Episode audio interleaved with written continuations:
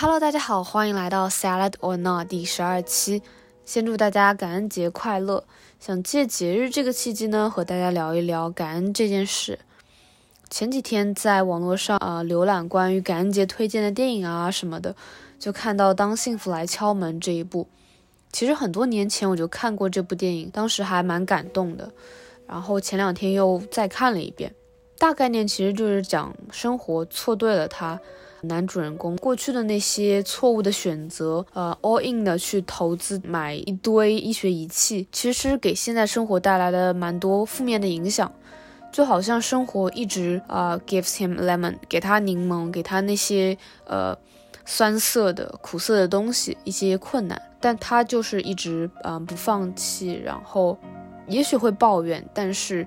还是往那个目标去努力，一个蛮 typical 的美国励志片的一个叙事的方法。嗯，但我也会想，就是当生活一直给你柠檬的时候，是否所有人都有勇气去吞咽这种苦涩的同时，不去丧失对于生活中的希望，也不会埋怨生活愤世嫉俗呢？是否所有人都？嗯，有动力去把柠檬变成柠檬汁呢，然后自己再加点蜂蜜什么的，因为这是一个美国励志片的一个叙事嘛，所以当时我在呃看的时候，其实没有小时候那么感动了。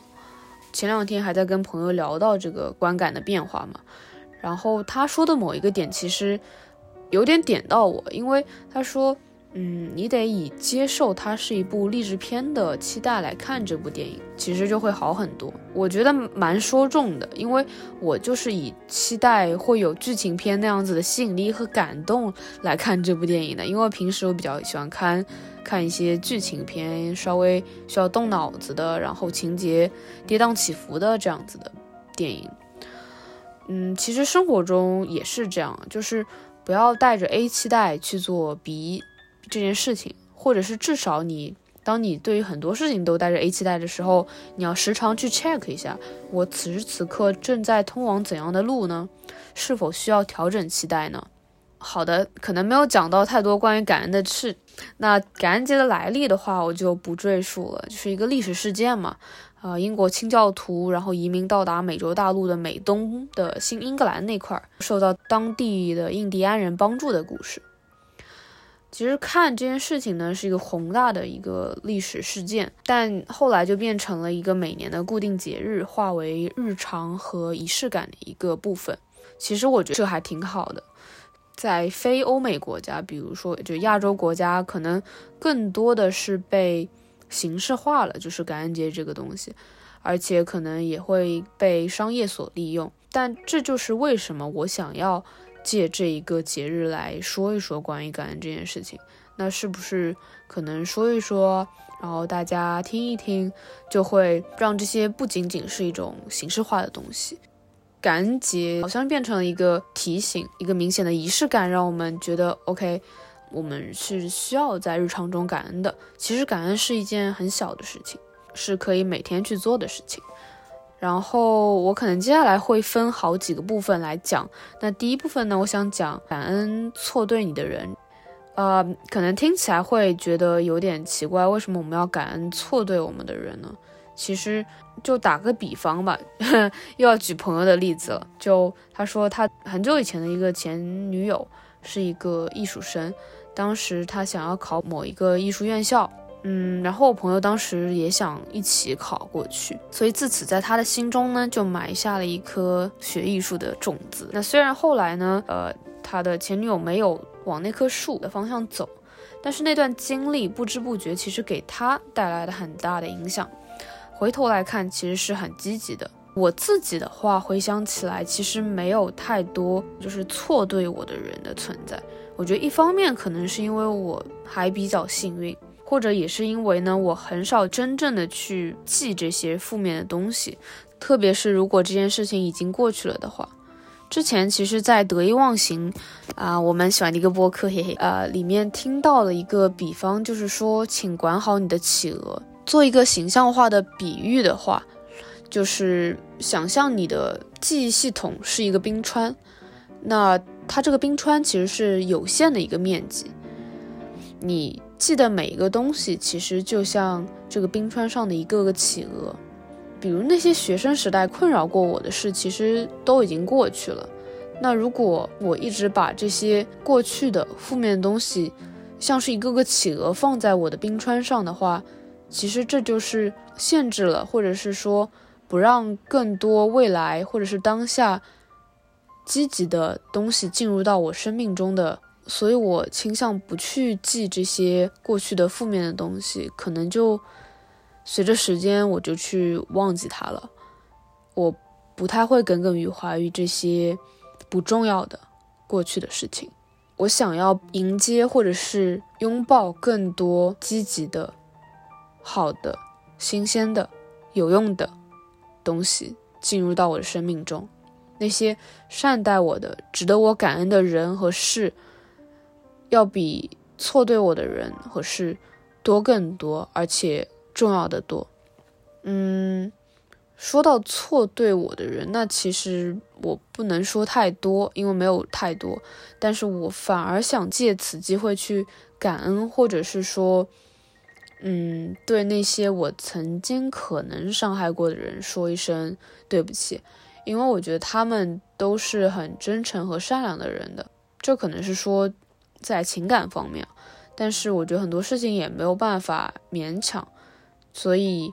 也很感谢他们曾经的呃喜欢和付出，对这点我是觉得还蛮感恩的。然后第二部分呢，其实我想讲的就是感恩善待你的人。我觉得这个其实每个人都会去做去想这件事情。嗯，我可能能够再说一说的，也只有嗯，也只有说从日常的小的点去去感恩，或者是说。嗯，那我就顺便说一下我感感恩的点吧。就我是很感恩那些在不同层面上支持我、理解我的人，那些在我展现我的脆弱面之后也温柔的抱住我、拖住我的人，并且也会向我展现他们的柔软部分。那些设身处地为我着想、尽其所能为我提供帮助的人。那些看到我变好会真心的感到高兴的人们，我非常谢谢他们的存在。嗯，这是我想借机说的，嘿嘿。嗯，然后第三点的话，我想说，感恩生活中的小事，那些容易被忽略的点，以及接纳生活所提供给你的全部。那小事的话，我也可以举些例子。就比如说，就很小很小的事情，真的，就比如说早上通勤路上，虽然可能只读了几页书，但是其实收获蛮大的，很多戳到自己的点，或者是说早上，嗯，点的可颂或者是咖啡外卖非常好吃，符合自己的口味，甚至说它的包装很特别，让你眼前一亮，又或者是偶然，嗯，在比如说一个飞盘局。一起单独留下来拍照的朋友，拍完我们就聊了一会儿，发现有很多契合的点，而且通过沟通也更加了解自己。因为比如说自己无意中蹦出来的话，其实就显现出了自己的潜意识。这些有意识的、主动的去把这些，嗯，日常发生的积极的小事，去在事情发生的时候或者是发生后。在心里重复的默念一遍，或者是说写下来，其实能够帮助我们让这些小确幸留存的更久。因为很多时候，我觉得相反啊，就是我们很容易陷入到悲伤的情绪中。但是那些快乐的小瞬间，其实可能如果我们不记录，不去不去，比如说脑子里重复一遍，或者是多感悟个几秒钟，其实它很快就飘过了。嗯，所以这点我是觉得。可以多多注意的。哦，对，还有一次就是和朋友在阳澄湖看平静的湖面，湖边就坐着看嘛，然后又是落日的点，眼前的场景就让我觉得非常的美，就是那种大自然的静谧美，然后身边也没什么人，感觉当下就是非常的幸福，我就是呜呜的就很想哭嘛，这种美景感感。感动就觉得世界给予了我如此美的风景，在我眼前呈现着，就像真的像画一样。然后我的朋友就说了一个点，其实也让我很感动啊，就他说，因为每个人角度都不一样嘛。然后他说，其实美景一直都在那儿，宇宙给了每个人一样的东西，但是只有你注意到了它。就他这个说法其实也蛮贴心的。嗯，那我们接下来说关于接纳生活给你的全部这部分吧。其实很多时候。会，生活中的确会有蛮多让我们当下觉得非常负面的，或者是觉得哦，为什么我会经历这些事情？它让我们恼火，让我们觉得不耐烦，让我们觉得，嗯，想要跟别人去比，或者是不开心之类的。其实，他们从另一个角度来看，因为很多时候事件是。是就是一个 fact，它发生了，但是如何去解读它，去让这些事情的影响变得诠释它，都是在于我们自己的嘛，以及这件事情对我们的后续的影响方向，其实也是我们自己控制的。如果我们把那些负面的、让我们不开心的东西认为是一种 life lesson。我们从中学会了什么？我们历练了、成长到了哪些点？我们可以通过这些去在日后避免到那些点。其实就把这些负面的东西化为积极的能量了。而且很多时候，在当下我们的感受和，比如说在这些事情过了半年、一年之后去回看它，其实我们的感悟或者是结论也都可能是不同的。就。可能有的时候抽离一点，会让自己没有那么痛苦。对，然后生活的话，我觉得另一部分就是因为，比如说当下我们所在的疫情，其实已经持续了一年半、两年的时间了。嗯，有一个我观察到的点，就是一个例子吧，就让我觉得其实，嗯，不是所有东西都是完完全全负面的。呃，无论是比如说疫情，让我们每个人去更多的向内看，而因为以前就是如果世界都是啊，大家可以去各处旅游啊，然后就是失业率没有那么高，可能大家可能更多是向外的，向外去诉求，向外去探索。但是可能因为疫情的原因，很多失业在家，或者是呃在酒店隔离。甚至是不能去各处旅游，其实大家更多的是向内看的，然后也会有更多的时间去思索，嗯，和自己的关系，和亲密的人的关系之类的。我觉得，嗯，其实也能或多或少和之前的生活不太一样，但是也能有一些新的见解和看法。然后之前我关注了，呃。呃，ins 上面的一个博主，他叫 Sad Puppy，他是一个呃之前有十年餐饮经验，呃餐饮行业厨师经历的一个呃一个男生。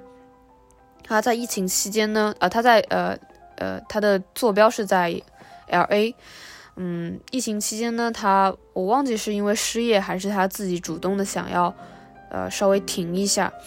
然后，那这一年多呢，他就是会在 ins 还有呃 TikTok 上面发一些短视频，就不知不觉被很多人看见了。